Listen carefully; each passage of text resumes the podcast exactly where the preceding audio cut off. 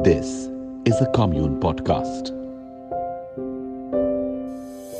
So I'm probably going to ask you to lay down and get comfortable.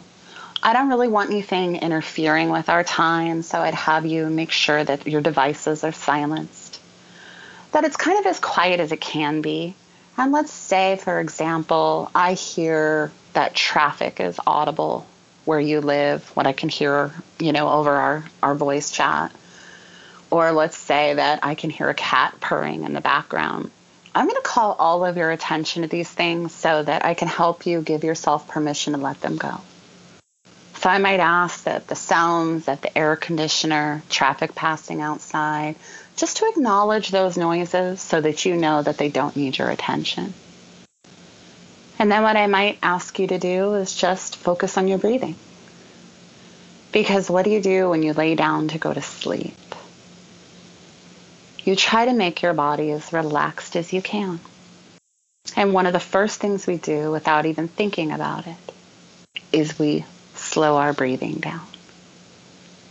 So I might ask you to take some long, deep breaths. I might even guide you through those breaths, asking you to breathe in with me with one, two, three, and to let go with three, two, one.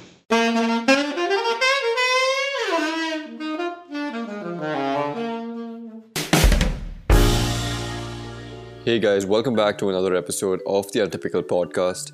I'm your host, Visakan Pillai. Uh, thank you so much for tuning into this week's episode, and uh, I hope everyone's doing well. This week, we have Tessa Fields, who is an erotic hypnotist. She talks to us about her journey from being a regular hypnotherapist to eventually moving into her current profession of erotic hypnosis. I'm sure many people have heard of hypnotherapy, uh, you know people use it to get over addictions like smoking and stuff. And she tells us more about what her current job is like as well as you know a little bit about her past as well. Around the halfway point though she gives us a little a little demo of uh, what a session with her would be like. So make sure you guys stay with us till then. And so without any further ado let's give her a call Hi, Tessa. Thank you so much for agreeing to come on the podcast. I really appreciate it. Could you just go ahead and give me a short intro about, uh, you know, what your name is, where you're from, and how long you've been in the field of erotic hypnosis for? Absolutely. Well, first of all, thanks for having me, Visakan. I have been involved with hypnosis for about 16, 17 years, but I have been in the erotic hypnosis scene for 12 since 08. I'm just a Las Vegas girl living in California, doing my thing. That's great. Uh, so, so erotic hypnosis is your full time job, right? Absolutely. I used to be involved in hypnotherapy and erotic hypnosis at the same time, but there came a point I just realized it was a lot more fun to just solely stick with erotic hypnosis. That's interesting. So, uh, you know, let's just get right into it. Sure. Uh, why don't you tell us what erotic hypnosis is? Okay. I wish it was a one sentence answer, so I hope you'll bear with me. I mean, when we think about hypnosis, we of course think about like stage shows where people are hypnotized from a crowd and cluck like a chicken. And then there's hypnotherapy where you might quit smoking, lose some weight. And then if you just sort of take the hypnosis element from that and add in the erotic, just I suppose you can imagine being able to be a voyeur in like a virtual reality sense, or maybe you have a mind control fetish and you just love the idea of being sort of knowingly manipulated, or even just heightening your sexuality or sort of taking that bond between a dominant and a submissive and putting those together. Although, I guess in my context, I'm talking about femdom hypnosis, so that would be female dominant led. Huh. So, so does erotic hypnosis always, or uh, you know, have like a BDSM aspect to it? I wouldn't say always because you can definitely have fun just being hypnotized and then getting to experience something where you're not actually having interaction under hypnosis in a direct sense with the hypnotist, but it sort of begs for it to be dominant submissive based because you sort of have the authority being the hypnotist and then you have somebody submitting to your words. So it's sort of a perfect lead in into a dominant submissive situation. Do you think people are kind of attracted to erotic hypnosis because of the whole uh, you know submissive aspect to it? Well, I think so, especially in the sense that you can sort of really heighten that bond between the dominant and the submissive. Because if you can sort of create something in a submissive person that is more almost instinctual in the way they reply to commands, the way they obey, then it's sort of, hypnosis just takes that almost to an instinctual level. I guess is really the only way to put it for me. It's interesting that you say that. Uh, let me just wrap my mind around this. So, what exactly happens when you, uh, you know, quote unquote, hypnotize someone? What do they go under like a trance and they completely lose control of their body, or like, what exactly happens when you hypnotize someone? Well, you can ask a million hypnotists and get a million different answers. so, and again, this kind of goes back to the being those three levels. You sort of have hypnotherapy, stage hypnosis, and then you have sort of like erotic hypnosis sitting in its own weird little niche. But essentially, hypnotizing somebody for me is removing that critical thinking part of your mind. And this isn't so that you don't think for yourself or you're completely under no control of your own. It's so that you can open yourself up to the suggestions that you want to accept. So, so do people kind of tell you what they want to explore before you start your session, and then you kind of like alter each uh, hypnotherapist or erotic hypnosis session to that particular person? Well, yeah. I mean, what somebody wants to accomplish under hypnosis in a strange way is less important than how I'm going to hypnotize them. So, if you have somebody that's new to hypnosis or even just new to you as a hypnotist, you're coming in with no information about who they are what kind of language they use, even some in some ways like how educated they are. I mean, you don't want to use five dollar words on somebody with like less of an education or less maybe just experience to the world. So, with somebody new, you want to spend a little time getting to know them and hearing how they speak, how they say things, whether they speak in inferences or they speak directly, because that tells me how their mind processes information, which is going to help me craft suggestions and the induction to get them to trance. And trance, I consider more of a descriptor than an actual thing, um, because if you've been hypnotized, you're going to have a different explanation than the next person. Some people feel complete loss of consciousness and wake up and really don't remember much because they just go under really, really well. Whereas some people bring their skepticism in with them, which is perfectly okay. And as a hypnotist, we just keep having to adjust and make sure that we get them down into that state where they are open to suggestion and open to what they want. So, so do you think that some people are more or uh, suggestible towards being uh, hypnotized than others? Absolutely. The first great example is probably the stage hypnotist. So, if you've ever watched a stage show, what you see a lot of is the hypnotist sort of making the rounds on stage. He's getting the crowd excited. And what seems like he's just getting ready to get the show started is actually that hypnotist scanning the crowd for who's going to be the great volunteer.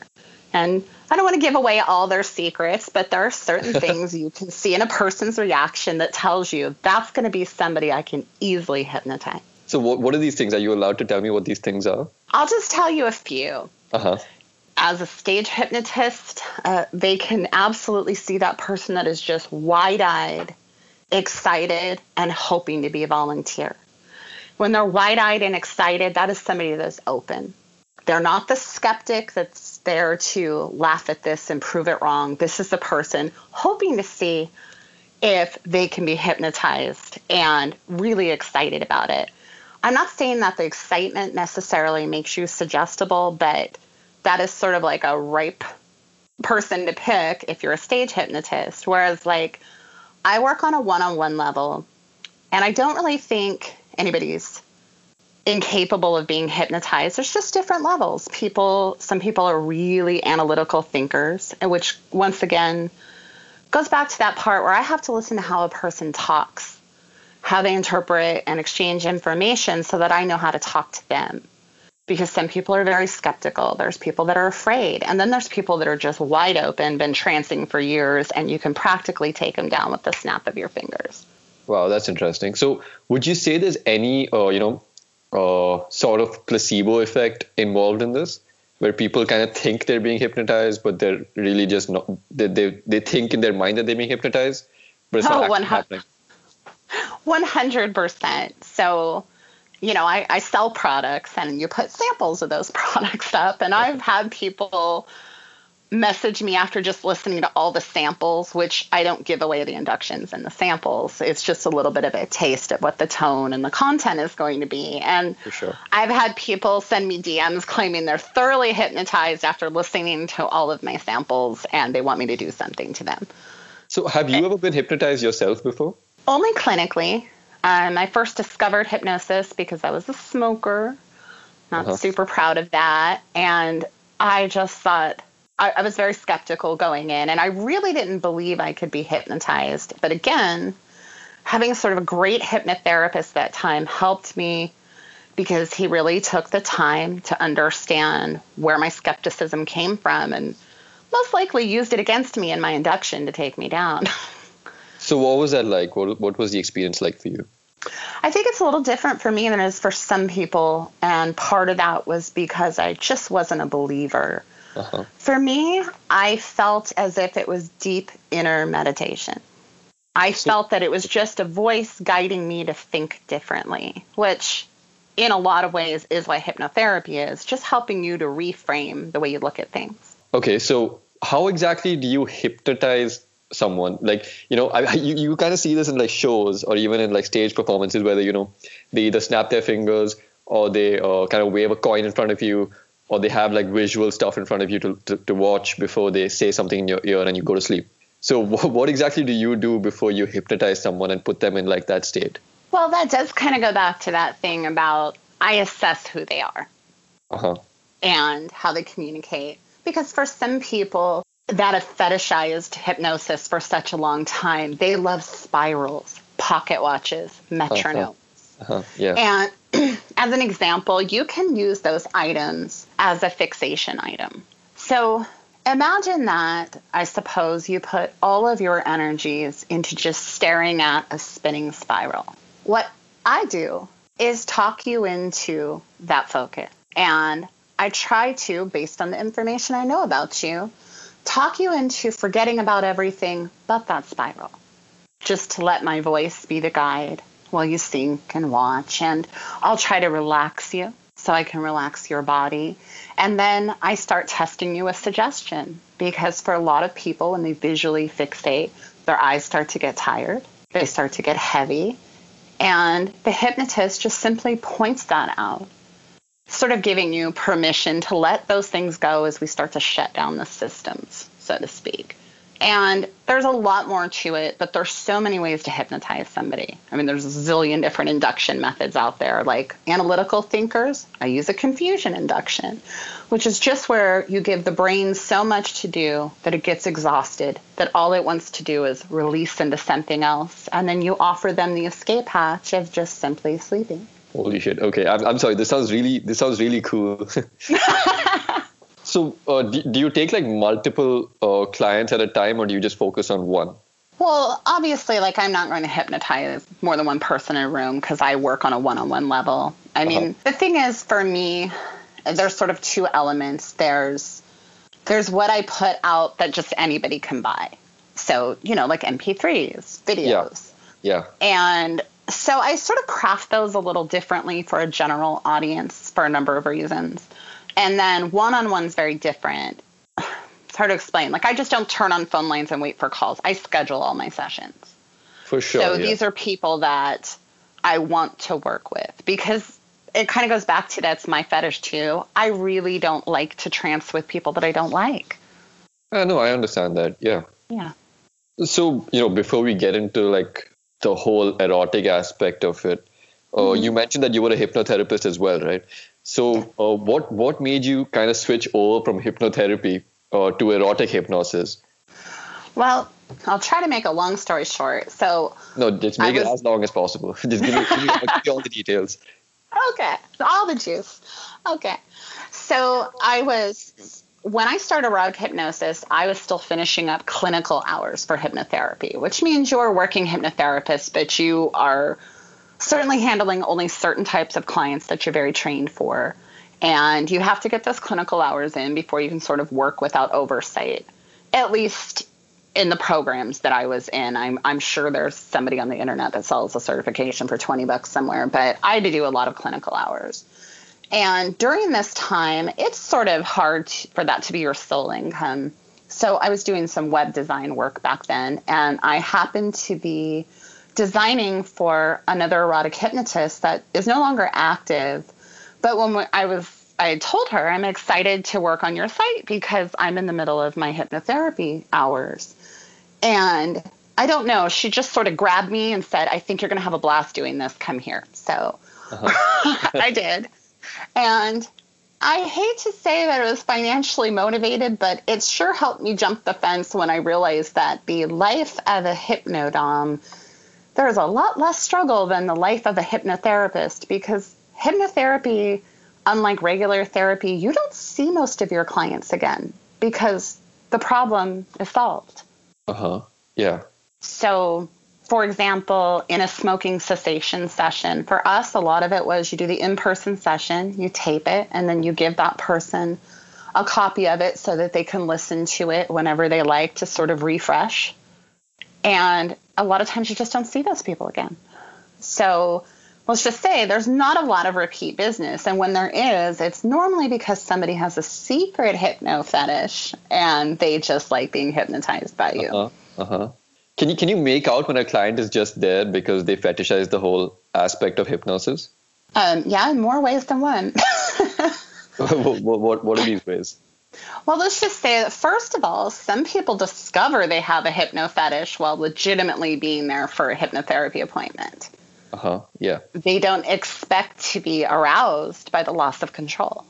Oh, so, but, but they, they figure it out during the whole process most of the time their anatomy figures it out before they do. It's wow. One thing okay. I had to learn really quickly in hypnotherapy is how to avoid looking between somebody's legs at the end of a session because there was an unexpected result for those of us. wow. Okay. Yeah, there's, but then there's also so much more. There's so much more involved in this than I knew before. well, that's the point, right? Yeah. Wow. Okay. I'm sorry. You were saying something. Oh, I was saying to kind of answer the original question about how do I know if if they have a hypno fetish coming in.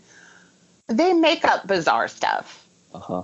Like session one, I'm having a lot of anxiety. Uh, can you help me? Sure, come in. You do a session. Oh, thank you. I feel so much better. And then three days later, oh, I think I have a fear of public speaking. And then two days after that, they have some new issue. So wow. it's it's okay. people just wanting to be hypnotized. Wow. yeah.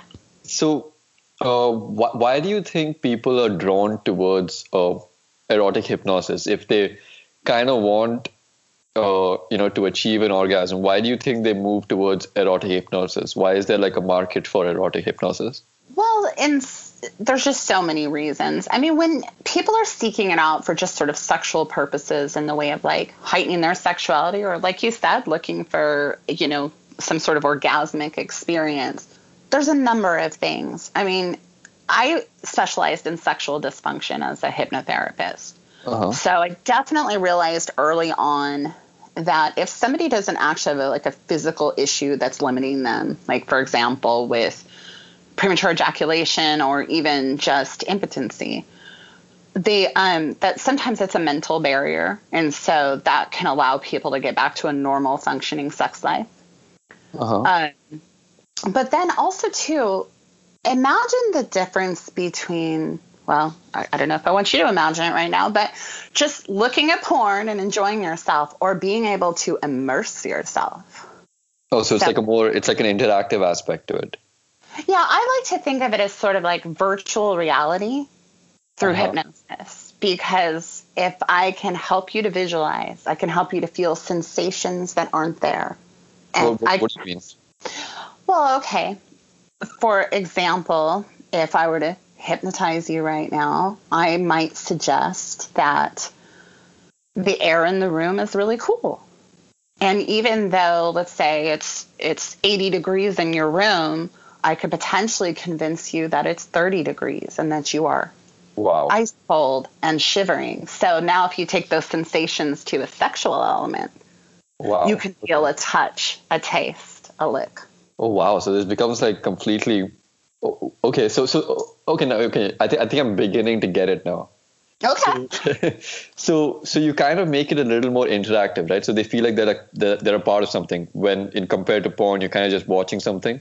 You're not really a part of it. Okay. And I'm not saying that's somebody's only reason, because the thing to consider too, there is also just the fetish of being mind controlled or hypnotized, where they don't need anything else to be stimulated other than the fact that somebody is making them sleepy. All right. So when you or when a client approaches you to uh, you know avail of your services per se, uh, what what exactly do you what's what's your first step after that? Well, let's. Are you saying like they want to have like a one-on-one session with me, a live session? Yeah, yeah. Okay. Well, if it's somebody I'm not familiar with, I'm going to spend a little time. Well, I always spend a little time, but I'm going to, in that session, and so for instance, let's say they pay for a 45 minute session. That's 45 minutes of hypnosis they pay for. But I'm going to take as much time as I feel is necessary during what we call pre talk, which is finding out more about them, more about their um, experience trancing. Some people are very seasoned trancers, and some people, they're brand new to it. They're nervous. And so that's where I actually have to go through and dispel some of the misconceptions. I ask them, you know, what do you think being hypnotized is like? Because some people come in with too high of expectations for what's possible for them, some too low. So basically, I'm assessing how suggestible you are by the way you answer me, the way you interact with me, and I'm also plotting immediately how I'm going to induce trance. All right. So uh, could could you?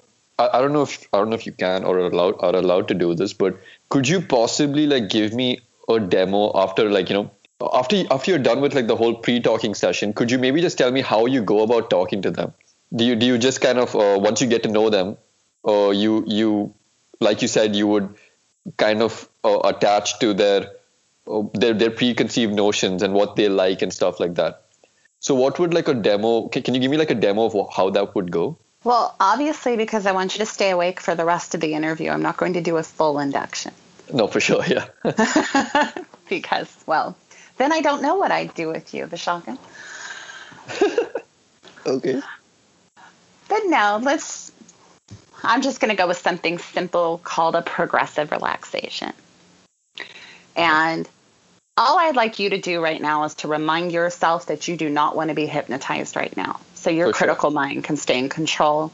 Yeah. And to anybody listening, have a good time. I don't know. but this is this is going to be really short because I don't want to do the whole thing. It'll take a, I I love long inductions and we will be here for a half hour if I get to just go. Uh huh. So obviously I'm going to want you to relax before you do anything. And some people can just lay down and relax whereas some people take a little bit of time. It's kind of like when you lay in bed at night and you're like, "Oh, now I got a cramp in my foot," or "I got to adjust this pillow." So, I'm just that guiding voice. And so maybe you don't know how to relax, which is also a possibility. So, I'm probably going to ask you to lay down and get comfortable. I don't really want anything interfering with our time, so I'd have you make sure that your devices are silenced, that it's kind of as quiet as it can be. And let's say, for example, I hear that traffic is audible where you live, what I can hear, you know, over our, our voice chat. Or let's say that I can hear a cat purring in the background. I'm going to call all of your attention to these things so that I can help you give yourself permission to let them go. So I might ask that the sounds of the air conditioner, traffic passing outside, just to acknowledge those noises so that you know that they don't need your attention. And then what I might ask you to do is just focus on your breathing. Because what do you do when you lay down to go to sleep? You try to make your body as relaxed as you can. And one of the first things we do without even thinking about it is we slow our breathing down. So I might ask you to take some long, deep breaths. I might even guide you through those breaths. Asking you to breathe in with me with one, two, three, and to let go with three, two, one. just so that you can continue to sort of learn my cadence and what to expect from me. I keep it slow and I keep it clear. And then we might talk about your body so that you can use your focus to let me guide you. So you might want to spend time focusing on your breathing, but it might take you a little longer to slow the body down because I'm going to go after slowing your mind down last. So I might ask you to think about where you carry your tension. Most of us tend to carry it around our neck and our shoulders. And maybe you could take a moment to just sort of stretch your neck, let your shoulders lay flat. And just use that breathing to focus on every exhale, just letting go of all those tensions. And then I would just continue with my words to draw your attention of focused relaxation from the top of your head to the tip of your toes. And at that point, when I found your mind to be tired and sleepy, but not so sleepy that you actually sleep, but just sleepy enough to slip into a daydream and still hear my voice. Then I will have already set up the suggestions with you of what it means to sleep for me. And then I would probably just let you know that in a moment I was going to snap my fingers and ask you to sleep for Tessa. At which point I would snap and ask you to sleep for Tessa.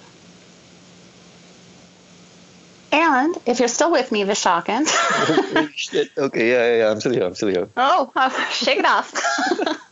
it's it's everything. So that's the thing. It's not one thing. There's a million different kind of inductions, but it's about narrowing your focus to a much much smaller world than the world around you, and sort of just letting go of some of the systems that we think about all the time, like whether our skin itches or whether we're cold or hot. And just narrowing that focus down to that one thing, almost that self meditation, where you give yourself permission through my guidance to just let go of the part of your mind that obsesses with anxiety about everything else and just let yourself fall into this moment so that you'll be open for suggestion. Oh my god, okay. This is this is literally my favorite episode. so um you know Are you developing a hypno fetish, Vishakant? no, I'm not. I just it, it it's cool to hear you, you know, uh, talk about this stuff because I've never gone through it before. I've never gone through like a hypnotic trance before. I, I don't know. I didn't even know what a trance meant exactly till you know just now. So uh, yeah, it's just cool to know about all this. Well, I guess the question is, did you relax at all in that moment? Because that was Oh, for sure. Yeah. For sure, yeah. At this point, we're going to take a short break and talk about my favorite podcasting app, Anchor. My name is Visakan Pillai, and I am the host of the Untypical podcast. And if you've ever wanted to start your own podcast, you might think you need all sorts of equipment to set it up. It turns out all you need is Anchor. Anchor is an all in one free tool from Spotify that lets you create your own podcast and get it heard everywhere. With Anchor, you can record, edit, and be heard on all listening platforms. It all works right from your web browser or from your Anchor mobile app. And best of all, it's totally free. Make your podcast with Anchor today by going to anchor.fm. That's anchor.fm. Welcome back. Uh, let's continue our conversation with Tessa Fields. So, uh, you know, when, when you do these kind of things uh, with clients and you delve deeper into, uh, you know, erotic hypnosis, have you had an experience with a client that made you kind of question uh, th- their intentions or just kind of make you back away and be like, okay, this is getting kind of weird for me as well?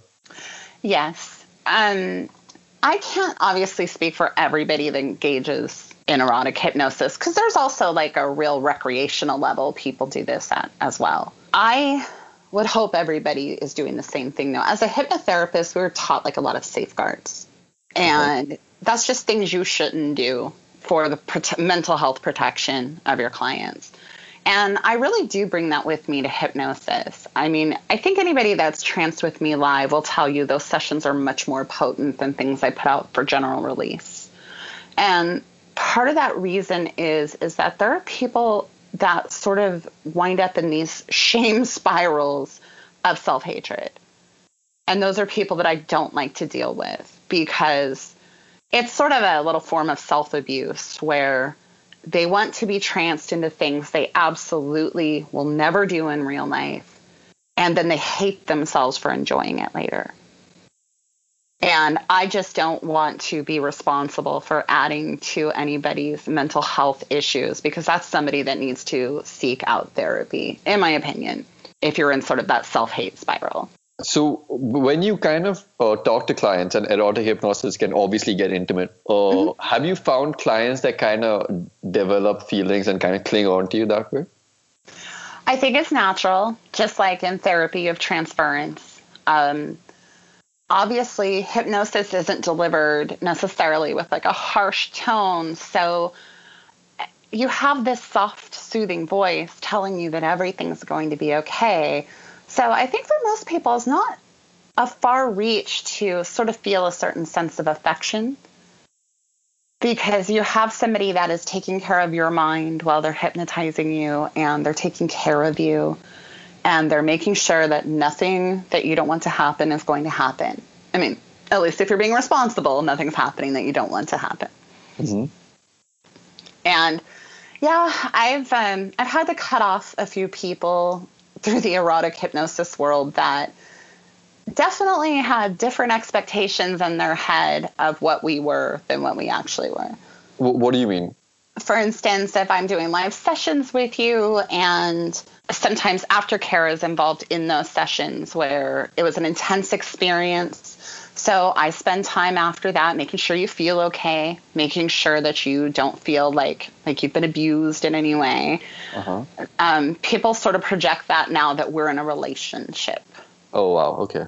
Yeah, and that that can be a little bit difficult to deal with because obviously I, I still need that distance. Yeah, yeah, I, I can I can see why that happens because you know when they experience such a feeling of relaxation that they haven't experienced before, they automatically tie that feeling to you.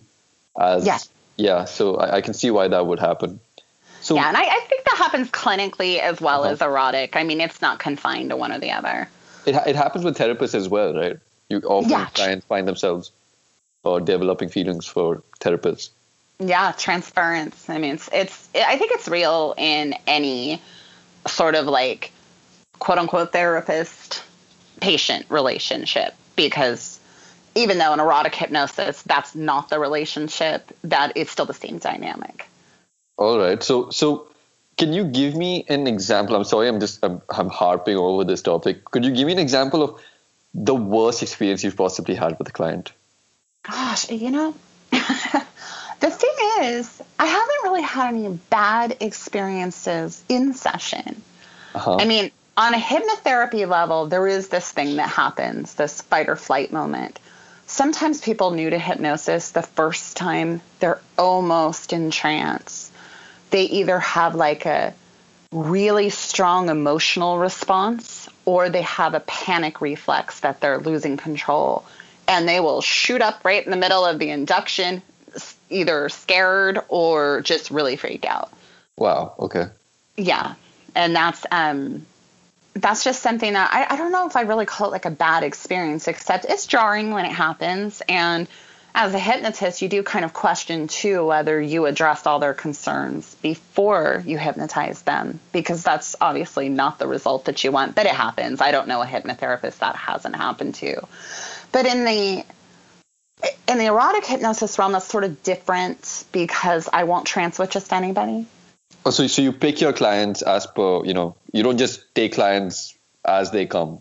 Yeah, I mean, I know that some people do. Um, they just turn on phone lines and anyone can call, but it all goes back to once again, it's my fetish. I want to have a, so much fun doing this. So it's not that you have to know me for a long time. It's just I need to know a little bit about you. I need to know that you're familiar with my work and my style and just, you know, somewhat of a rapport between us so that we can have a really good time when we do sessions. I mean, I consider so many of these people much more than like a customer. I hate the word actually. You know, it's more like play partners that make it worth my time I mean, there's one, for instance, we spend three, four hours talking about podcasts before we ever get to the Wow. hypnosis Okay. because we just have a good time. So, so you managed to kind of, you know, uh, make it as personal as possible. hmm And uh, do, do you find like there's there's a there's a correlation between that and why they keep coming back to you? Do you have like a set group of clients, or is it like a rotating kind of thing? Well, there's like this. There's always sort of this base amount of fans that you're in regular communication with. I mean, I've been in the scene for so long that I mean, I have friends going back practically since 08 that I just trust these people. We play together well, but and there's been long-term fans, but there's also people that come and go. I mean, it's not uncommon for somebody to be into you for six months and then they're on to the next person you know, for another six months. I mean, there's people we kind of make little giggles at because we're just waiting for them to jump ship to the next lady and the next lady and the next lady because there's Uh-huh. just people like that. It's okay. I mean, sometimes you don't want to have the same burger every day. Yeah, yeah, for sure. So, um, would you say that this is any different from, uh, you know, sex work or anything like that, or is this like, do you think that you could group this in with sex work as well? I absolutely do. And I, I, think part of the reason for that is because, you know, we have issues getting credit card processing. If anything, we're under greater scrutiny because there is always this element of consent. Yeah, And then there's the horror stories that give hypnosis a bad name of, oh, she hypnotized me out of all my money, things like that. yeah. And uh, so it doesn't doesn't possible? help. Is is that Pardon? possible though? Is is it can, can that possibly be done by somebody who's like extremely skilled in hypnosis? Well, I'm going to say this. I don't believe 99% of the stories I've ever read Uh huh. with regards to things like that. I think it's possible, but I also think that any person with a strong enough will could manipulate somebody that was vulnerable into doing something that they wouldn't normally do. Okay. So, I so, mean- so, so you're saying it is possible? I'm saying that it's not out of the realm of possibilities. All right. Yeah. Okay. That that's that's I can live with that. So I'm just saying that if I got a hold of Bill Gates, I'd Yeah. be working pretty hard on that wallet. for sure. I mean, if, if it's an if it's a if it's a possibility, why not? Right. Just Right. round up round up every billionaire and take all their money. But at the same time, I guess with any fetish and playing within it, I, for one, like to be able to lay my head down at night and feel like I didn't really hurt anybody. So, For sure. Yeah. you know, I, Yeah. I don't want to do that to anybody. Yeah, I no, just I like understand. tinker in there and have a little fun Yeah. with their consent and their interests. Yeah. So, do you think most people, or, or you know, most of your clients who come to you to be erotically hypnotized, are kind of just looking for an orgasm, or are they coming and looking for something much deeper than that? You know, that's really a good question. Um, I think my perceptions changed over time. I think the first couple years, my thought was, this is erotic hypnosis porn, is how I viewed it. And so that I really thought that that was sort of the goal. Uh-huh. But I have such a rich group of friends that are just hypno fetishists that I would say orgasm is so secondary to the element of being hypnotized and being controlled. Uh-huh. And a lot of times it's part of orgasm denial. I mean, mental chastity. Uh-huh. I mean, So, yeah. if you can make a person's hands so heavy they can't touch themselves. Okay. Yeah. So, so, so, so hands-free, uh, so hands-free orgasms do exist. 100% with a million caveats after that. wow. Okay. I, I mean, I, I, I didn't know that. I've I've seen them on video with Wow. know. Okay. yeah, clients that that I'm hypnotizing. Uh-huh. But he- here's the thing, and if you don't mind, I'd like to take a moment for this for anybody out there listening. Uh-huh. I think it's possible for most anyone, unless you actually have a medical, physical issue um, that that might prevent it. But if you can feel a sensation under hypnosis, then there's a very good chance that you can have a hands-free orgasm but there is this expectation sometimes of I'm going to buy this file labeled hip, you know, hands-free orgasm and then I'm going to come without hands tonight. And truth be told, you should probably find a hypnotist that you go under for really, really well, whether it be through their pre recorded items or in live session. And when that hypnotist releases a hands free orgasm file, that's the one you want to buy because that's who you're most responsive to. Because okay. it has been possible for so many more people than they think it is. But there's a lot of people that will buy the file and then go, oh, well, it didn't happen. And there's 20 minutes, 30 minutes of my life wasted. And sometimes like any kind of skill, you have to learn to become a good trancer. That's interesting. So, yeah. so do you do you handle like uh, just male clients, or do you also handle like female clients? Well, it's not that I would say I only handle male clients, but in 12 years, I've only had one female session with me. So, would you would you say that there's a difference between how you would handle, uh, you know, both of those sexes? I would. Of course, it would depend on what their interests are. I mean, the people that enjoy my work the most tend to be cis male. Uh-huh. Um, whereas the one woman I dealt with, she was just having a little trouble overcoming some trauma, and she feel felt that um, it interfered with her ability to orgasm. And so, even though she was a erotic hypnosis client, uh, we, we signed up for even though she was an erotic hypnosis client, it seemed it felt more like hypnotherapy because we spent about three, four sessions together and she really had some tears going after she orgasmed. Wow. Okay. And it's I think it's a, kind of that thing though too. Women don't typically pay for porn the same way men do, and most of this material is viewed as pornographic, and rightfully so. Yeah. Yeah. So, uh, how would you say that your uh, your sessions are any different from, uh, let's say, uh, audio porn or like uh, you know erotic ASMR or any of that stuff? Or how would you say that erotic hypnosis is different from these these two other categories? Well, it's hard to think of them being lumped in together sometimes. I mean, considering ASMR, you sort of have almost the gene to be respond to that or not. Uh, some people listen to it and don't feel anything, and then some people just do. Where hypnosis, I think more people are are able to be hypnotized. And with regards to that, I think it still goes back to the immersion. I mean, let's just say you don't want to be hypnotized to do anything. Uh, like you're not you're not trying to accomplish a hands-free orgasm.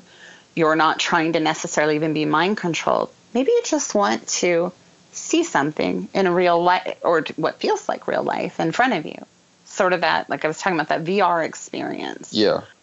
It's just so different because you're so immersed. And, you know, one of the things people think too is that if you're hypnotized, you are just dead asleep and not responding. I mean, you can have conversations in hypnosis. I mean, you see it on TV where somebody's trying to walk somebody through a memory. Um, it's very much the same thing. I mean, I get responses from my subjects all the time while they're under. Yeah. So it's immersive and it doesn't break them from the trance, but it's all part of bringing all of these sort of elements together to be like like just such a real experience. Yeah. So when when you did initially become a hypnotherapist to begin with, uh, mm-hmm. you mentioned that you you have degrees, right? So what exactly did you study to become a hypnotherapist? Well, this is actually something that frustrates me. There's there's no actual qualification to be a hypnotist or a hypnotherapist. It's a matter of personal responsibility. I had a bachelor's degree in psychology when I had a much different career path in mind. And I was considering doing my grad work when I found hypnosis. And there is an irresponsible way to be, go about being a hypnotherapist, which I guess is just, oh, I hate sounding so negative about this, but you can read a lot of books. You can learn how to hypnotize somebody and you can learn quite a bit about hypnotherapy, but I I felt like it was important to seek out reputable sources to teach me because I didn't want to be irresponsible yeah. with anybody's mind. Yeah. So I actually have three different certifications for hypnotherapy. It was formalized training, two in person, one online. And um, the one online is actually a really good example of why I think formalized training should maybe be something required to practice as a CHT because you do learn a lot of personal responsibility and accountability where I don't always think that like recreational hypnosis people keep all of those elements in the forefront of their mind as far as just being responsible. Yeah, for sure. Because like when something like hypnosis is concerned, and when you're kind of uh, controlling somebody's mind per se, you would want the hypnotist to kind of know what they're doing, right? You, you kind of want to trust them with your mind. But also to know what to look for if things going Yeah. sideways. Yeah.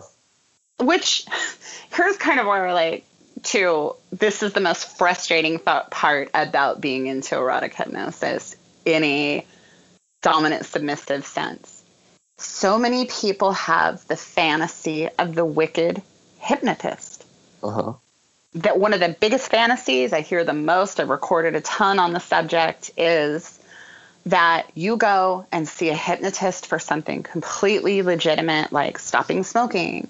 And while she has you under, she takes off all your clothes and has you please her. Well, It's okay. a fantastic fantasy. It's one of my own personal fantasies, but at the same time, it's also what propagates the myths about all the dangerous things people are doing with hypnosis. Yeah.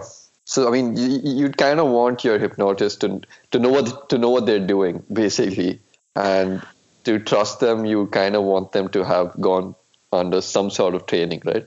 Well, I mean, yes and no.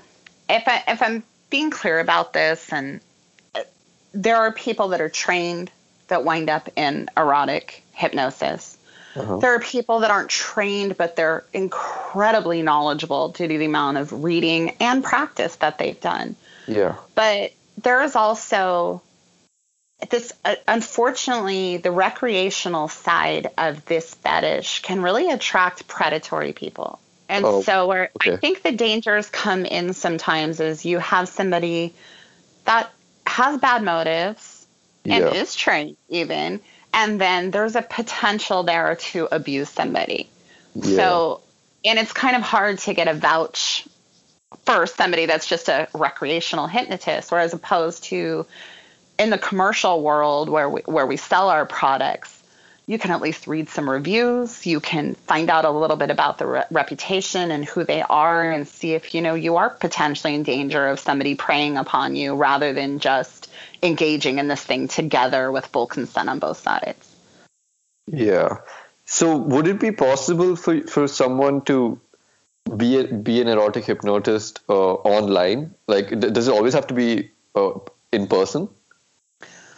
No. And I mean, I think that's proven with the amount of, you know, audio and video files sold over the last 15, 20 years. uh, you don't have to, but I will say the one on one portion of it is going to be obviously more personal to you and it's going to have a better chance of you trancing successfully and getting what you want out of it. And also, I think, too, with regards to the hypnotist, you know, anytime you humanize somebody, you're more likely to be a little bit kinder Yeah. to them. Yeah. So if you're getting ready to trance somebody and you're learning who they are, I mean, I would hope you don't have the heart to hurt them. no, completely. Yeah. So do, do you do online sessions as well? I do.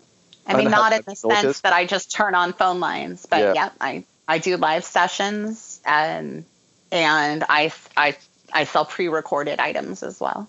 So have you seen like a like like a like a boom in your client base because of you know COVID and stuff? Because everyone's at home. Well, unfortunately, I did not get to escape the plague. So Yeah. through most of the beginning of COVID, I was inactive because, um, well, let's just say it affected my life more than I wanted it to. So I'm just actually now coming back to it. I will say this: I don't, I don't, I haven't really checked in with my friends yet, other erotic hypnotists, so I don't know how they're doing. But I imagine people are either stuck inside and trancing a lot, or unfortunately, they're maybe a part of my our customer base that has lost their jobs. You know, moved Oh back no, home. yeah, for sure. Hard yeah. to say. For sure. Yeah, that's a possibility. So I think that that kind of brings us to the end of this entire conversation. And I for sure earned, I, I learned a lot as I kept mentioning through through the episode. Uh, this this was this was for sure eye opening. I learned a lot I didn't know about hypnosis and erotic hypnosis before. So uh, thank you so much again for agreeing to do this and giving us that you know that that small demo that you did in the middle, so everybody else could kind of know whether this is something that they would be interested in, and I'll hopefully push more people your way. So uh, why don't you go ahead and tell us where we can find you, so I can hopefully send more people your way. Absolutely. I am Tessa Fields. The best place to find me is at hypnotessa.com. You can even check there for some free sessions. So you can get a little taste of Tessa and see if you might want to sleep for me. All right. Thank you so much for doing this with me. Uh, I hope you have a great day. You as well. Talk to you soon. Okay. Wow. Uh, that was uh, that was interesting to say the least that little demo she gave us is what uh, really made me understand what this is all about.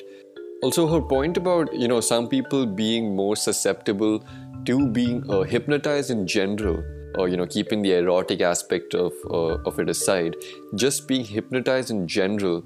Uh, it would be quite interesting to see uh, how many people uh, out of you know people listening over here really do believe that getting hypnotized is something that can happen to you and that you think you are susceptible to being hypnotized. Um, if you've been through this before, or if you think that you know you are someone who believes in hypnosis, um, feel free to uh, you know check out my Instagram, comment over there on the post about this episode, and uh, feel free to DM me as well at visakan underscore seven. And so yeah, I mean, I, I definitely learned a lot uh, about hypnosis, hypnotherapy and erotic hypnosis in specific. Uh, I never really understood why people would have this, uh, you know, why people would be drawn towards the erotic aspect of hypnosis. But she explained the whole, uh, you know, uh, dominance aspect of it quite well. And uh, so I feel like that really drove the point about this entire fetish home to me at least. So I completely understood what pe- what this is about and why people would be drawn to it. I, I, hope everyone who's listening enjoyed this episode and thank you so much again for tuning in and uh, i'll see you in next week's episode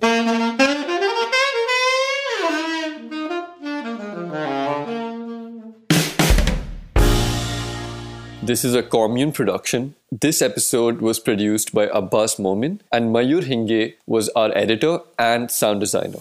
This is a Kommune podcast.